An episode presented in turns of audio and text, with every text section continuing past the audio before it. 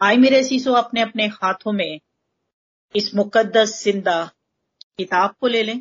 खुदा उनके खादम ने यहाँ पर टैक्स किया हुआ है, हवाला लिखा हुआ है, वो आप लोग निकाल लें।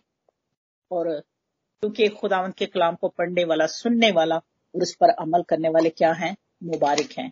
सो मैं बड़े इज़्ज़त एहतराम के साथ खुदावन के बंदा को, भाई आदर को खुदावन की हसूरी में वेलकम करती हूँ। आई ब्रदर खुदावन आपके शामिल हाल हो और आज आपको कसरत के साथ हमारी जिंदगियों के लिए खर्चो इस्तेमाल करें। आमीन। आमीन। आमीन। खुदावन में आप सबकी सलामती हो। मैं खुदावंत का शुक्रगुजार हूँ कि एक दफ़ा फिर खुदावन ने मौका दिया कि मैं आपके साथ मिलकर खुदावंत के कलाम को सीख सकूँ। और मैंने हवाला यहाँ पर लिखा है Gospel according to Saint Matthew, and chapter 13 verse 37 to 43 मत्ती की अंजील तेरहवा बाप सैंतीसवीं आय से लेकर तरतालीसवीं आय तक। जिसने भी निकाला है, वो इसको ज़रूर पढ़े प्लीज़ थैंक यू पाकला में यूँ मरहूम है। उसने जवाब में कहा कि अच्छे बीज का बोने वाला इब्ने आदम है, और खेत दुनिया है, और अच्छा बीज बादशाही के फर्जंदों, बादशाही के फर्जंद और कड़वे दाने उस शरीर के फर्जंद है। जिस दुश्मन ने उनको बोया और वो ब्लीस है और कटाई दुनिया का आखिर है और काटने वाले फरिश्ते हैं। बस जैसे कड़वे दाने जमा किए जाते हैं, किए जाते और आग में जलाए जाते हैं, वैसे ही दुनिया के आखिर में होगा। इब्ने आदम अपने फरिश्तों को भेजेगा और वो सब ठोकर लाने वाली चीज़ों और बदकारों को उसकी बादशाही में में से जमा करेंगे। और उनको आग की भट्टी में डाल देंगे। वहाँ रोना और दांत पीसना होगा। उस वक्त रासबास अपने बाप की बादशाही में आफ्ताब की मानद चमकेंगे, जिसके कान हो वो सुन ले। आमीन। खुदा उनके ज़िंदा मुकदस पाकलाम के पढ़े और सुने जाने पर खुदा उनकी बरकत है। आमीन। आमीन। आमीन। खुदा उनका शुक्र, उसकी हमद, उसकी तारीफ़ हो। Thank you very much for blessed worship both sisters have done मैं आपका शुक्रगुजार हूँ, क्योंकि वर्शिप जब हम करते हैं तो ये एक तरह की शुक्रगुजारी है। और इससे हम तैयार होते हैं खुदा के हजूर में आने के लिए।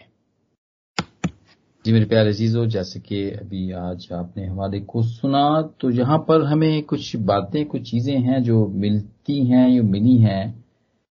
और वो सारी चीज़ें वो सारी बातें जो हैं, वो हैं। फ़सल से मुतलिक हैं। और आज इसी के मुतलिक सीखेंगे फ़सल काटना या फ़सल बोना। या हम, जैसे कि ये सीज़न चल रहा है चर्च जो स्ट्रक्चर चर्च है, जितने भी रोमन कैथलिक्स हैं एंग्लिकन हैं प्रोटेस्टेंट्स और इसकी बाकी जो जितनी भी डिनोमिनेशन हैं, वो तो वेस्ट के अंदर खासतौर पे वो हार्वेस्ट सीज़न को सेलिब्रेट कर रही हैं। ये हार्वेस्ट सीज़न है, जो कि बिल्कुल सितंबर के लास्ट से लेके नवंबर के आखिर तक ये सीज़न चलता है। इसको हार्वेस्ट सीज़न कहते हैं। और इसमें चर्चेज इसको, जैसे कि अब हम करते भी रहे हैं यहाँ पर कि हम सीज़न वाइज चलते हैं। जैसे जैसे भी दिन है बिब्लिकल वक्त है डेज़ हैं, हम वैसे ही चलते हैं। और इससे पहले भी हम ऐसे ही करते रहे कि जब क्रिसमस के दिन होते हैं तो फिर सारी बातें, सारी वर्शिप भी इवन क्रिसमस के वक्त की होती है, जो कि एडवेंट होता है। जैसे कि ये वो शुरू हो जाएगा दिसंबर में शुरू हो जाएगा एडवेंट के दिन शुरू हो जाएँगे, फिर इसके बाद फिर क्रिसमस हो जाएगा। और इसके बाद फिर कुछ महीने के बाद ये आमतौर पर हम देखते हैं लेट फेबररी और अर्ली मार्च लेंट डेज़ शुरू हो जाते हैं रोजों के दिन शुरू हो जाते हैं। ये ये ये, ये क्रिश्चियन कैलेंडर की मैं बात कर रहा हूँ उसके मुताबिक हम चल रहे हैं जो कि इस दफ़ा जो अभी जो वक्त चल रहा है वो हार्वेस्ट सीज़न का चल रहा है। लेकिन लैंड का सीज़न भी है लैंड के बाद हम देखते हैं गुड फ्राइडे आता है फिर उसके बाद ईस्टर आता है फिर उसके बाद खुदामंद का रेजरेक्शन आता है, फिर उसका आसमान पे जाना, यानी कि सेंशन डे आता है, और फिर उसके चालीस दिन के बाद हम देखते हैं कि पैंतीकोस्त का दिन आता है। और फिर पैंतीकोस्त के दिन, जो कि फिर उसके बाद जितनी भी पाखरू की बातें हैं, वो होती हैं। क्योंकि पैंतिकोस्त तो पाखरू के नजूल का दिन है, और चर्च की पैदाइश का दिन है। और ये सीज़न है जो मैं बात कर तो इस अरसे में जितनी भी शेयरिंग होती है वर्शिप की जाती है, का, पाकलाम के हिस्सों को पढ़ा जाता है, खुदावंत के कलाम को खोला जाता है, वो इन्हीं टॉपिक्स के ऊपर खोला जाता है। जैसे जैसे सीज़न होता है, वैसे वैसे ही खोला जाता है।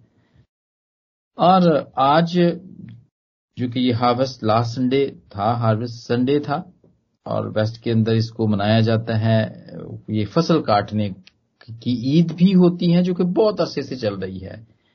और ये बिब्लिकल है, और ये यहूदी भी इसको करते थे और करते हैं ये, और ये पाकलाम के अंदर लिखा भी हुआ है, बल्कि ये हुक्म भी था कि तुम फ़सल काटने की ईद मनाना, मनाए करना। और हम इसका, हम देखते हैं खरूज के चौतीसवें बाब की बाईसवीं आयत में हम देखते हैं, इसका ज़िक्र है फिर अहबार के ट्वेंटी थ्री फिफ्टीन यानी कि लेविटिकस के अंदर है, फिर डिट्रोनमी के अंदर भी हम देखते हैं सिक्सटीन सिक्सटीन के अंदर स्तिष्णा के अंदर भी हम देखते हैं कि इसका ज़िक्र पाया जाता है। और अहबार के अंदर बिल्कुल ऐसे ही लिखा हुआ तेईस बाब की पंद्रहवीं आय से शुरू होता है कि फ़सल काटने की ईद, यानी कि सात सबतों को तुम करना और दो के पचास दिन होते हैं और गिन लेना और फ़सल काटने पर उसकी ईद मनाना। आप वहाँ पे ऐसे लिखा हुआ है। और क्रूज चौतीस के बाईस में आयत में लिखा है तो गेहूँ के पहले फल के काटने के वक्त हफ्तों की ईद और साल के आखिर में फ़सल जमा करने की ईद माना करना। और अपनी ज़मीन की पहली पैदावार का पहला हिस्सा खुदावंद अपने खुदा के घर में लाना। ये मैं तो यहाँ पे वेस्ट की बात कर रहा हूँ जो कि यहाँ पे जो जो फ़सल आती है या जो गंदम आती है, या दूसरी फ़सलें आती हैं तो ये सर्दियों का शुरू होने से, यानी ये ऑटम अभी चल रहा है यहाँ पर तो ये सर्दियाँ शुरू होने से पहले ये फ़सल आ जाती है। तो ये फिर फ़सल का हिस्सा लेकर आते हैं। ये भी इसी तरह ही लेकर आते हैं, चर्च के अंदर लेकर आते हैं। इंडिया और पाकिस्तान में थोड़ा सा दिन मुख्तलिफ़ है। अमेरिका और कनाडा में भी, भी थोड़ा सा डिफरेंट है। वहाँ पे इसको थैंक्स गिविंग के तौर पर लिया जाता है और थैंक्स गिविंग की एक बड़ी वहाँ पे नेशनल छुट्टी होती है थैंक्स गिविंग की।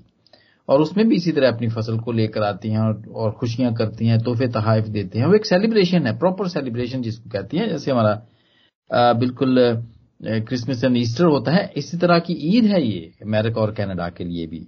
और वो उन, उनको थैंक्स गिविंग कहते हैं। लेकिन इंडिया और पाकिस्तान के अंदर जो फ़सल है, वो हमारी तो आ जाती है, जून, जुलाई में आ जाती है, जो कि हम उसको विसाखी का नाम देते हैं, जो लोग ज़रूर जिनका तलक है जमींदारी के साथ, वो इस बात को अच्छे तरीके से जानते हैं कि वो गंदम की जब फ़सल आती है तो उसमें वो फिर लोग आते हैं, ढोल बजता है, और वो लोग अपनी अपनी जो पहली पैदावार का फल है, यानी गंदम मेन है, वो उसको खुदावंत के घर में लेके आते हैं। तो इस तरह क्योंकि हम हम पूरी दुनिया में आ, सीज़न और मौसम अलग अलग हैं और फ़सलें भी इसी तरह अलग अलग होती हैं। तो इसी तरह जो हमारे वेस्ट के अंदर जो यूके के अंदर ये हार्वेस्ट सीज़न चल रहा है। तो आज हम हार्वेस्ट के इस ए बिग टॉपिक एक्चुअली जब मैंने इसको करना शुरू किया तो मुझे तो यही था कि छोटा सा ही होगा ये। और ये एक में ही एक गो में ही हो जाएगा लेकिन ऐसा नहीं है। बिल्कुल ऐसा बिल्कुल नहीं।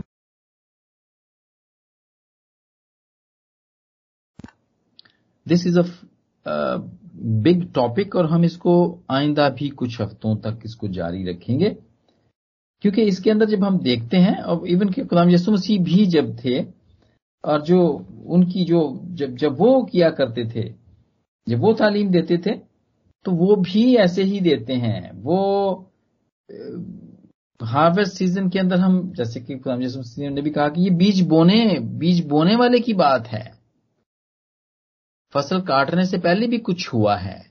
पहले उसको बोया गया है, पहले उसको तैयार किया गया है, ज़मीन तैयार करने की बात है, बीज बोने की बात है, राइट? और फिर बीजों की भी किस्में हैं, राई के दाने की है, जैसे कि राई के दाने की तमसील भी यहाँ पे खुदावन ने दी, तेरहवें बाप के अंदर ही पाई जाती है। कड़वे दानों की तमसील है फिर। फिर हम ये देखते हैं इसको होते होते फिर हम देखते हैं इसको किस तरह डिस्ट्रीब्यूट इसको बीज को कैसे बिखेरा जाता है। कहाँ पे गिरता है वो? कैसे वो उगता है? उसकी लुक आफ्टर कैसे की जाती है? और उसके बाद जब फ़सल तैयार हो जाती है तो जो कि आज हम इसको कर रहे हैं तो फिर इसके बाद क्या होता है? कैसे काटी जाती है वो? ये भी एक टॉपिक है, फ़सल काटना।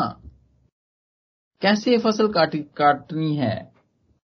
ये भी एक टॉपिक है हम ज़रूर आइंदा आने वाले दिनों में कुछ टॉपिक्स हैं क्योंकि ये बहुत बड़ा टॉपिक है।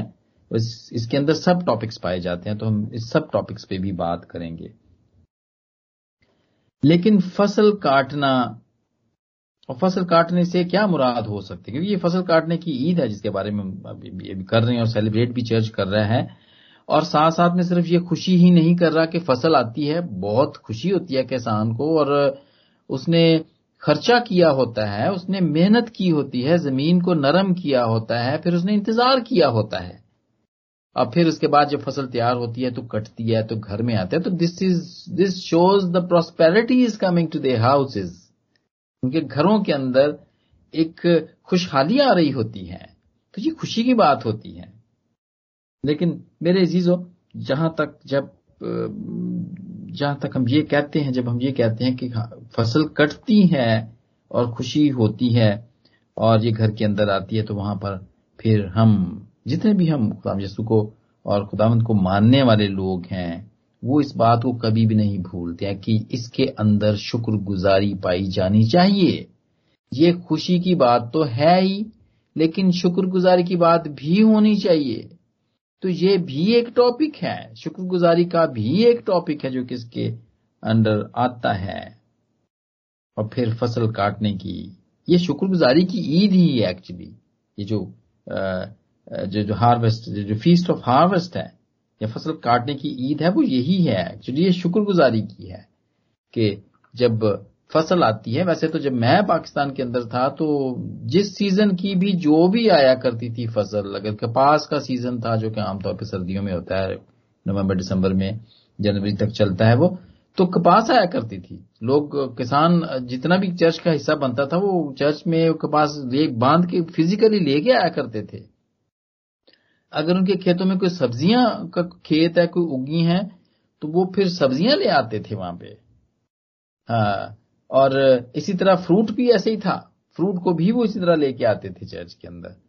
और वो वहाँ पर भी करते थे और मुझे अच्छी तरीके से याद है कि हमारे यहाँ पे, हमारे चर्च के अंदर एक भाई हैं जिन्होंने अपने घर के अंदर दो तीन पौधे लगाए थे एप्पल के, सेब के, क्योंकि यहाँ पे सेब बहुत होता है। इसी तरह ही है यहाँ, वहाँ जैसे कि इंडिया, पाकिस्तान के अंदर नीम और कीकर वगैरह, ऐसे पौधे। तो और उसने वो अपने बाहर के दरवाजे के पास लगाया हुआ है वो, और वहाँ पे उसके बहुत सेब लगते हैं। और जब वो तोड़ता है तो वो फिर पहला जो फल है वो चर्च में अभी भी लेके आता है वो। तो फिर इससे मुझे भी याद आ, मुझे भी पुरानी बात, मेरे अपने बचपन की बातें याद आ जाती हैं कि बिल्कुल इसी तरह ही भी हुआ करता था। मेरे गाँव के चर्च में भी इसी तरह हुआ करता था कि लोग अपनी अपनी जितनी भी फ़सलें हैं, काटते थे। जिस मौसम में भी वो काटते थे, वो उसका पहला जो फल पहला काटते थे वो शुक्रगुजारी के तौर पे वो खुदावंत के हजूर में लेके आया करते थे। और दिस इज़ ट्रेडिशनल ये बेबलिकल ट्रेडिशनल है और उसका पहला हम देखते हैं ये कब हुआ? आ, सबसे पहले हम देखते हैं जेनेसिस फोर के अंदर देखते हैं हम पदाइश के चौथे बाब तीसरी आयत में हम देखते हैं कि ये दो भाई ऐसा करते हैं। और यहाँ पे लिखा है कि चंद रोज के बाद यूँ हुआ कि कायन अपने खेत के फल का हदिया खुदा के घर में लाया, खुदा उनके वास्ते लाया और हाबल भी अपनी भेड़ बकरियों के कुछ पिलौठे बच्चों का हदिया लाया। तो यहाँ से हमें मिलता है, पैदाइश चौथा बाब, कहा जाता है कि जो, पैदाइश के जो पहले पाँच बाब हैं दे आर प्री हिस्टोरिकल यानी कि वो हिस्ट्री से भी आगे, हमें पता नहीं है वो कब हुए थे, उनकी कोई म्याद हम ये नहीं कह सकते। हाँ अगर ये ज़रूर कह सकते हैं हम कि खुदाम यसु मसीह के आने से तीन हज़ार पहले साल जो थे, उसका हम लगा सकते हैं कि लोग बनी इसराइल जब वो मिस्र में गया, वहाँ पे रहा। लेकिन ये जे वाले जो चैप्टर हैं, फ़र्स्ट फाइव चैप्टर्स जो हैं जेनेसिस के, ये प्री हिस्टोरिक हैं। इनकी हिस्ट्री भी, हिस्ट्री से भी पुराने हैं, बल्कि मैं ये कहूँगा, हमारे पादी साहब ये कहते हैं। कि इनका कुछ पता नहीं है कब हुआ। तो ये तब की ट्रेडिशन था। तब का ट्रेडिशन था कि जब पहला जो पहली, जो पहले फल थे, पैदावार के पहले फल थे, वो हम देखते हैं कि हाबिल, कायन और हाबिल अपने अपने हदिये लेकर आते हैं खुदावंत के हजूर में। उसमें और कायन अपने खेत का फल खुदावंत के वास्ते लेकर आता है। ये हम देखते हैं मेरे अजीजों। और ये शुक्रगुजारी के तौर पर हमने इसको देखा कि ये शुक्रगुजारी करने का एक तरीका है। और ये जितने भी ट्रेडिशन होते हैं चर्च के अंदर, जितने भी सीज़न हैं एक्चुअली ये हमारे सीखने के लिए हैं। पाकला में सिर्फ़ एक ही बात नहीं लिखी हुई है। सिर्फ़ सेल्वेशन ही नहीं लिखी हुई है। या सिर्फ़ वहाँ पे सिर्फ़ पाकरू के बारे में नहीं लिखा हुआ। कि पाकरू को ही हमने बारह महीने पाकरू को ही हमने सीखते रहना है। हमने वहाँ पे सिर्फ़ खुदा मसीह की पैदाइश ही नहीं लिखी हुई है। ठीक है? ये नहीं लिखा हुआ because it's just is a mix mixer है। थिंग्स जो है ना, वो वहाँ पे मिक्स्ड है और हमें उनको हर एक चीज़ को सीखना चाहिए ताकि हमें उसके वसीले से हम खुदामंद के कलाम को और भी और खुदामंद को भी गहरे तौर पे सीख सकें। ज़िंदगी के अंदर खुदामंद ने जितने भी सीज़न रखे हैं, जितने भी महीने रखे हैं, जितनी भी फ़सलें रखी हैं और जितने भी ओकेजन रखे हैं, उनसे उनसे क्या मुराद है? और ये हमारी ज़िंदगी में किस तरह काम करते हैं? जी मेरे जीजो मुख्तसर तौर पर आज हम ये सीख रहे हैं चर्चेज इसी तरह, जो बड़े वेरी स्ट्रक्चर्ड चर्च हैं, वो इसी तरह ट्रेडिशन में और सीज़न के मुताबिक चलते हैं। और इस तरह वो पूरे खुदावंत के का, कलाम में से गो थ्रू होते हैं और वो सीखते हैं। गौर करने का मौका मिलता है रिफ्लेक्ट करने का तरीका मिलता है। जैसे कि आज हार्वेस्ट के बारे में, फ़सल काटने के बारे में आज हम सीख रहे हैं तो इस पर हमें गौर करने का मौका मिलेगा। आज हम इसके वसीले से हम सीखेंगे। इसका क्या मतलब है? ये हमारी जिंदगियों में किस तरह अप्लाई होता है ये? और ये अच्छी बात भी है ये। क्योंकि कलाम भी यही कहता है वाइज थ्री वाइज तीसरा बाब और उसकी चौथी आयत में कि आगे पूरा ये लिखा है, उसमें लिखा हुआ है कि रोने वालों के साथ रो और हंसने वालों के साथ हंसो। यानी जब लैंड के डेज़ आते हैं तो ठीक है, हम ऐसा ही करते हैं। हम बहुत सारी, हम हम उसको हम इसको नॉलेज करते हैं और बहुत सारी चीज़ें हैं जो खुशी करने की वो हम नहीं करते हैं। पार्टीज़ नहीं करते हैं, शादियाँ नहीं करते हैं हम इन दिनों के अंदर लैंड डेज़ के अंदर। बर्थडेज नहीं करते हैं हम, खुशी वाले काम नहीं करते हम सारे उसके अंदर। और इवन के घरों के अंदर भी इस तरह के कोई जो सेकुलर जो गीत हैं और फ़िल्में और ड्रामे वगैरह, ये नहीं देखे जाते थे। अब भी कई घर हैं, वो इसको बहुत अच्छे तरीके से ऑब्ज़र्व करते हैं। अब क्योंकि पाकलाम के मुताबिक चलते हैं। जैसे कि वायस कहता है कि हंसने वालों के साथ हंसो, रोने वालों के साथ रो। और जब हमारे ओकेजन आते हैं, खुशी के आते हैं ईस्टर आता है क्रिसमस आता है तो ठीक है, खुशियाँ होती हैं तब तो तब भी हम हम खुश होते हैं।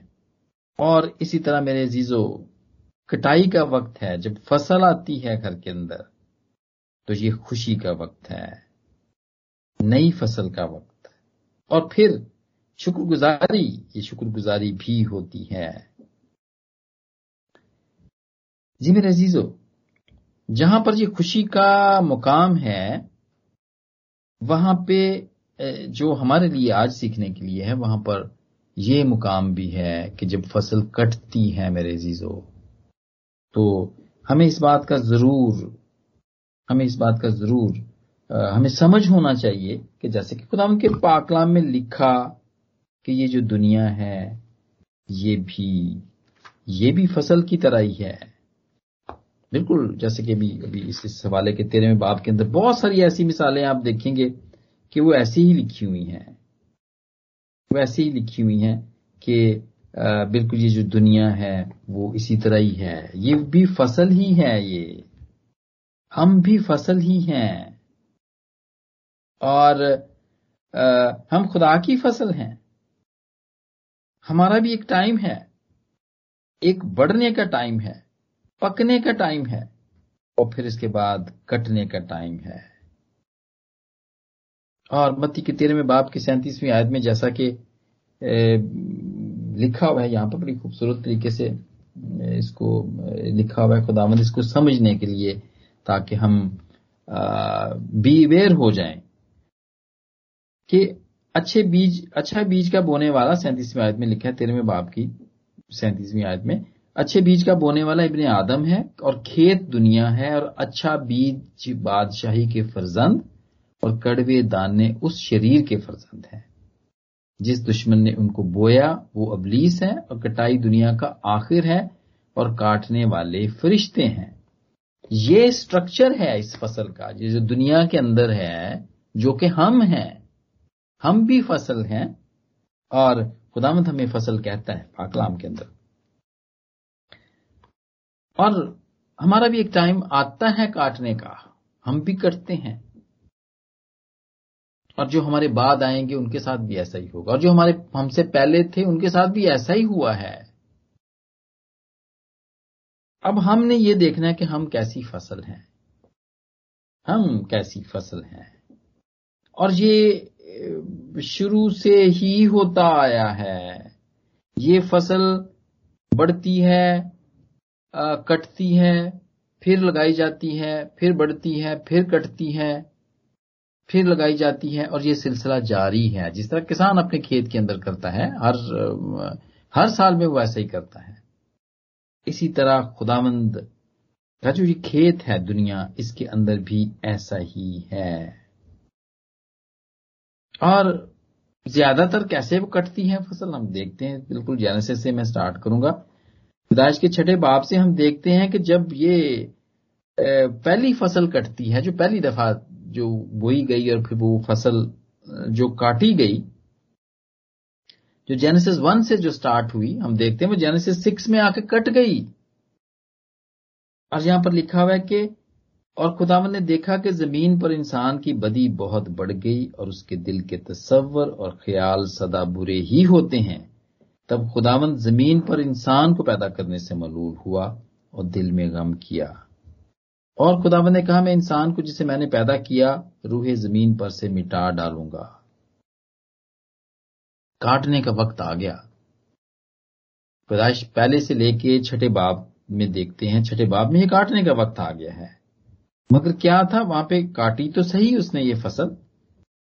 और ये वो बात है, वो वो वो वो कहानी है जो हम देखते हैं। ग्रेट फ्लड की कहानी हम देखते हैं। हज़रत नू का तूफ़ान देखते हैं। लेकिन यहाँ पर यह भी लिखा हुआ छठे बाब के अंदर आ, मगर नू खुदा की नज़र में मकबूल हुआ। कटाई में क्या होता है? यही होता है। काट छांट होती है। कड़वे बीज उनको फेंक दिया जाता है या उनको जला दिया जाता है खत्म कर दिया जाता है उनको।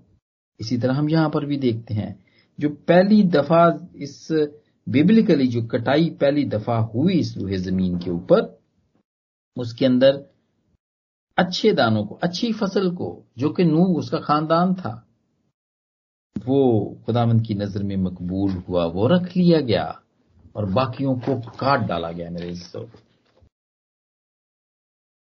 ये पहली कटाई थी। फिर इसके बाद फिर फ़सल को बोया गया, फिर वो बड़ी और फिर टाइम ऑफ़ हार्वेस्ट आ गया। फ़सल की कटाई का वक्त आ गया और वो कब आया? जेनेसिस 19 के अंदर। और वो था सदूम का गुना जी मेरे अज़ीज़, अठारहवें बाप के अंदर हम देखते हैं, उन्नीसवें बाप। अठारहवें, उन्नीसवें बाप में ये सदूम का गुना लेकिन इससे पहले जब खुदावन ने गौर किया, अठारहवें बाप के अंदर, फिर खुदावन ने कहा, चूँकि सदूम और अमूरा का शोर बढ़ गया है और उनका जुर्म नहायत संगीन हो गया है, इसलिए मैं अब जाकर देखूँगा कि क्या उन्होंने सरासर वैसा ही किया है, जैसा शोर मेरे कान तक पहुँचा है अगर नहीं किया तो मैं मालूम कर लूँगा। कि जाके जिस तरह बिल्कुल फार्मर अपने खेतों में जाता है, वो चेक करता है कि कहाँ भी फ़सल कभी कितनी देर रह गई है, कौन सा पौधा पक गया है मेजोरिटी जो है वो कुछ कच्चे हैं, कुछ पक्के हैं तो वो छोड़ देता है। वो कहता नहीं, इसको सबको पकने दो, फिर एक साथ ही काटेंगे इसको। तो पदाश एटीन के अंदर खुदावंत चेक करते हैं और फिर उन्नीस के अंदर हम जाकर देखते हैं, उन्नीस से आगे हम जाकर देखते हैं, सदूम और अमूरा को, कि जितने भी लोग होते हैं, उनको जला दिया जाता है, आग से तबाह कर दिया जाता है, लेकिन लूत और उसके घराने को बचा लिया जाता है मेरे अजीजो। ये दूसरी कटाई थी। अच्छे दानों को रख लिया जाता है और खराब वालों को जला दिया जाता है। और ये बाइबल में बार बार हुआ है फ़सल को बोया गया, वो बड़ी और काट डाली गई। जो ठीक नहीं थी, वो जला दी गई, फेंक दी गई, खत्म कर दी गई, और जो अच्छी थी, वो रख ली गई। और फिर थर्ड टाइम जो हार्वेस्ट का टाइम आया, वो हम देखते हैं, यकूब के खिनाना उसको बचा लिया गया। बहुत बड़ा कहत पड़ा। और आप इस कहानी को जानते हैं खुदावंद ने यूसुफ को पहले भेजा, मिस्र में भेजा, वहाँ पे जाके उसने अपने घराने के लिए जगह तैयार की। और फिर उसकी फैमिली ने उसको वहाँ पे ज्वाइन किया और ये फैमिली बचा ली गई। और सिर्फ़ यही नहीं मेरे अजीजों, सिर्फ़ दूसरे लोग नहीं कि कटाई होती है तो जो वो लोग हैं जो खुदावंद को मानते, जानते एक्सेप्ट नहीं करते, ये उनके लिए है, बल्कि ये खुदावंद के अपने लोगों के साथ भी ऐसा ही होता रहा। फोर्थ टाइम हम देखते हैं, या इसके बाद भी जैसे कि मैंने कहा कि बहुत दफ़ा ऐसा हुआ। बनी इसराइल, मिस्र से जब निकल के आता है तो हम देखते हैं, सबसे पहले हम देखते हैं कि जो उनके पीछा करने वाले होते हैं लोग, वो खुदावंद उनको उस समंदर में बैरेकुलजम में उनको उनको खत्म कर देता है और अपने लोगों को चुन के वो बचा लेता है। लेकिन हम ये देखते हैं कि फिर वो अपने लोगों की भी कटाई करता है, क्योंकि ये काम जारी है।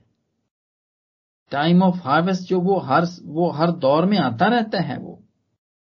और वो अपनी जब जब उसकी कौम ने, जब जब उसके लोगों ने उसकी शुक्रगुजारी नहीं की, बल्कि ग्रम्बलिंग की आर्ग्यूमेंट करते रहे वो तो जब भी फ़सल काटने का वक्त आया, खुदावन ने उन्हें काट डाला। एक वाक्य मैं यहाँ पर ज़रूर बताऊँगा मूसा के साथ। आर्ग्यूमेंट्स हैं। कुछ लोग जो कि दो, 250 लोग थे 250 पीपल हैव बीन रेबेलियन बागी हो गए। इवन दो के वो लावियों के कबीले से थे वो और उनका काम था टेबरनेकल में काम करने का खैमा इज्तमा में वो काम किया करते थे उनकी ड्यूटीज़ लगी हुई थी। आ, कोई मजबा को तैयार करने का था कोई दरवाजे पे बैठने का था कोई सफ़ाई करने का था लावी थे वो सारे और वो बागी हो गए। और उन्होंने मूसा को कहा कि ये, जो है, क्या तू तू ही अपने आप को मुकदस समझता है? क्या तू क्यों अपने आप को बड़ा बनाता है? क्या हम सब मुकदस नहीं हैं? और तुम क्यों अपने आप को बड़ा और मुकदस बनाते हो? और वो कोरे का खानदान था, वो दातन का खानदान था, वो अब्राहम का खानदान था। और ये जब ये जब बागी हो जाते हैं, और ये जब मर्द खुदा मूसा के साथ उसके सामने खड़े हो जाते हैं जब मुकाबला हो जाता है तो मेरे अजीजों, वो वक्त भी फ़सल काटने का वक्त था। वो वक्त भी चुन लेने का वक्त था, जमा कर लेने का वक्त था। और क्या होता है वहाँ पर? गिनती के सोलहवें बाब में इसका बड़ा अच्छा लिखा हुआ है।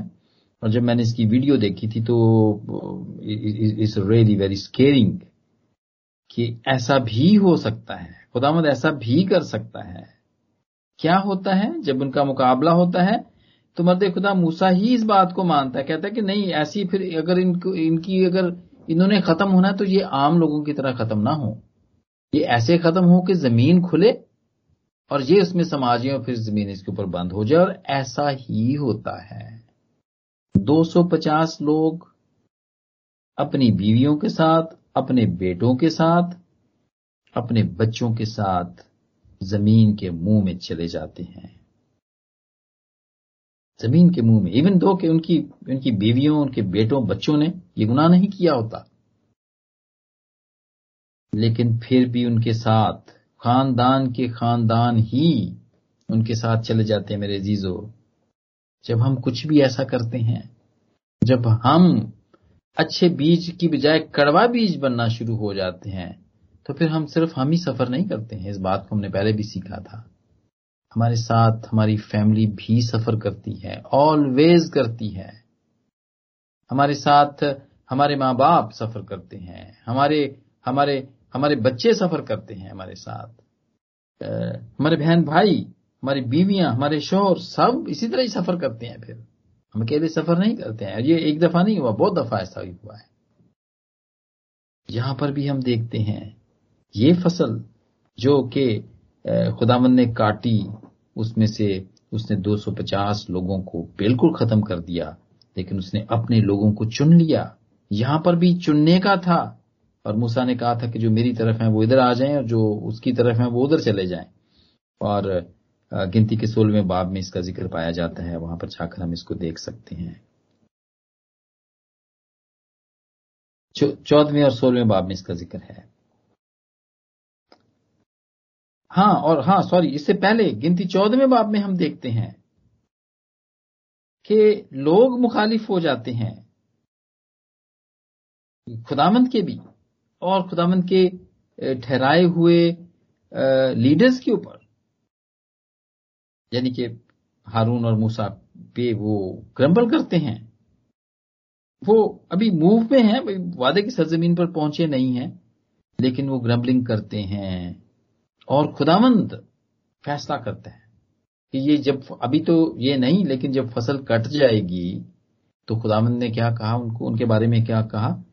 मैं खुदामंद ये कह चुका हूँ कि मैं इस पूरी खबीस ग्रोह से जो मेरी मुखालफत पर मुतफिक है कतई ऐसा ही करूँगा। उनका खात्मा इसी बयाबान में होगा और वो यही मरेंगे।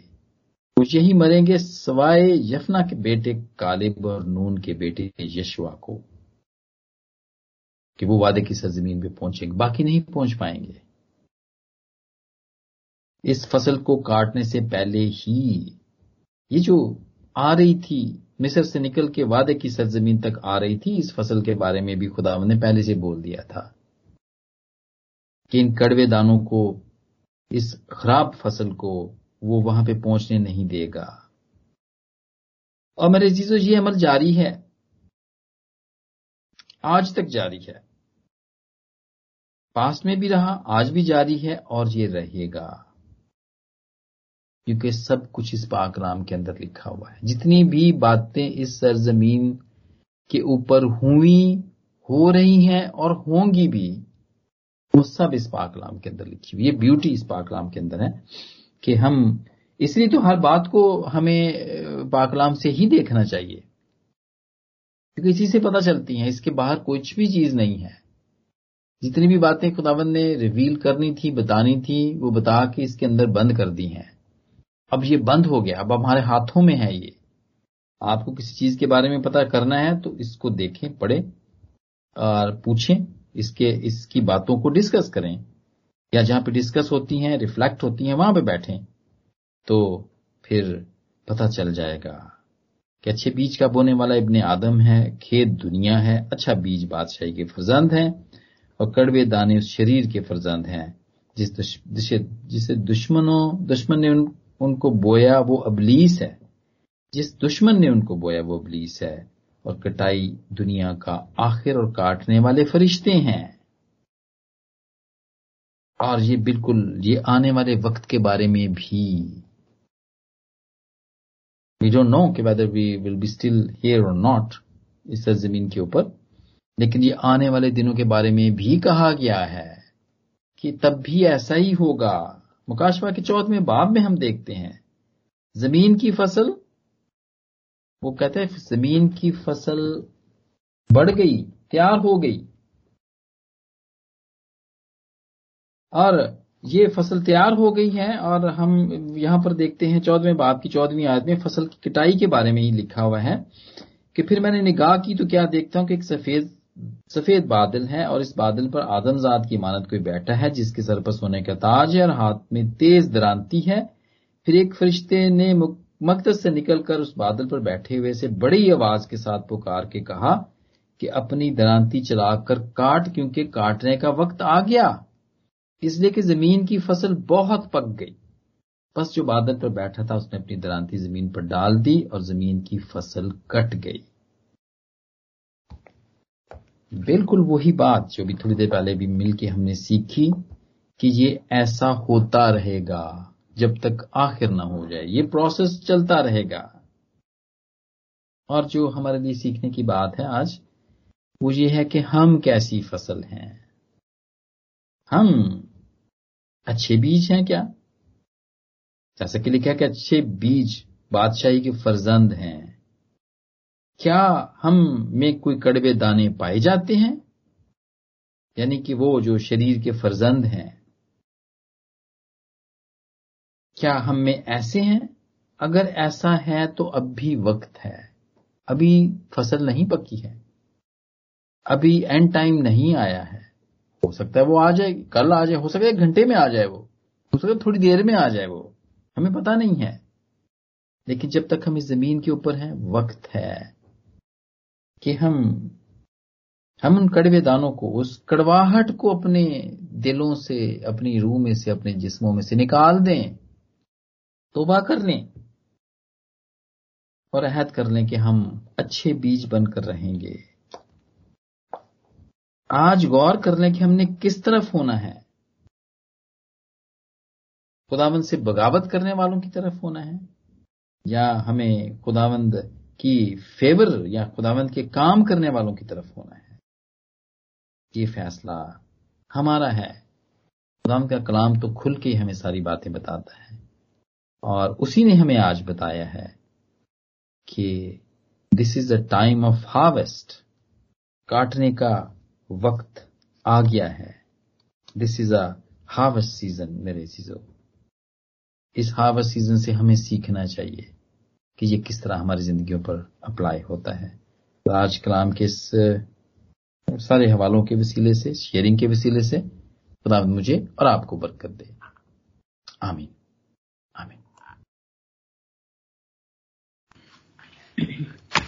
आमीन आमीन praise Lord thank you brother Adal इस बाबर बाबरकत खूबसूरत पावरफुल मैसेज के लिए, जो आपने हम सबके साथ बड़ी तफसील के साथ बयान किया है और हम सबने इसके वसीला से बड़ी बरकत पाई है।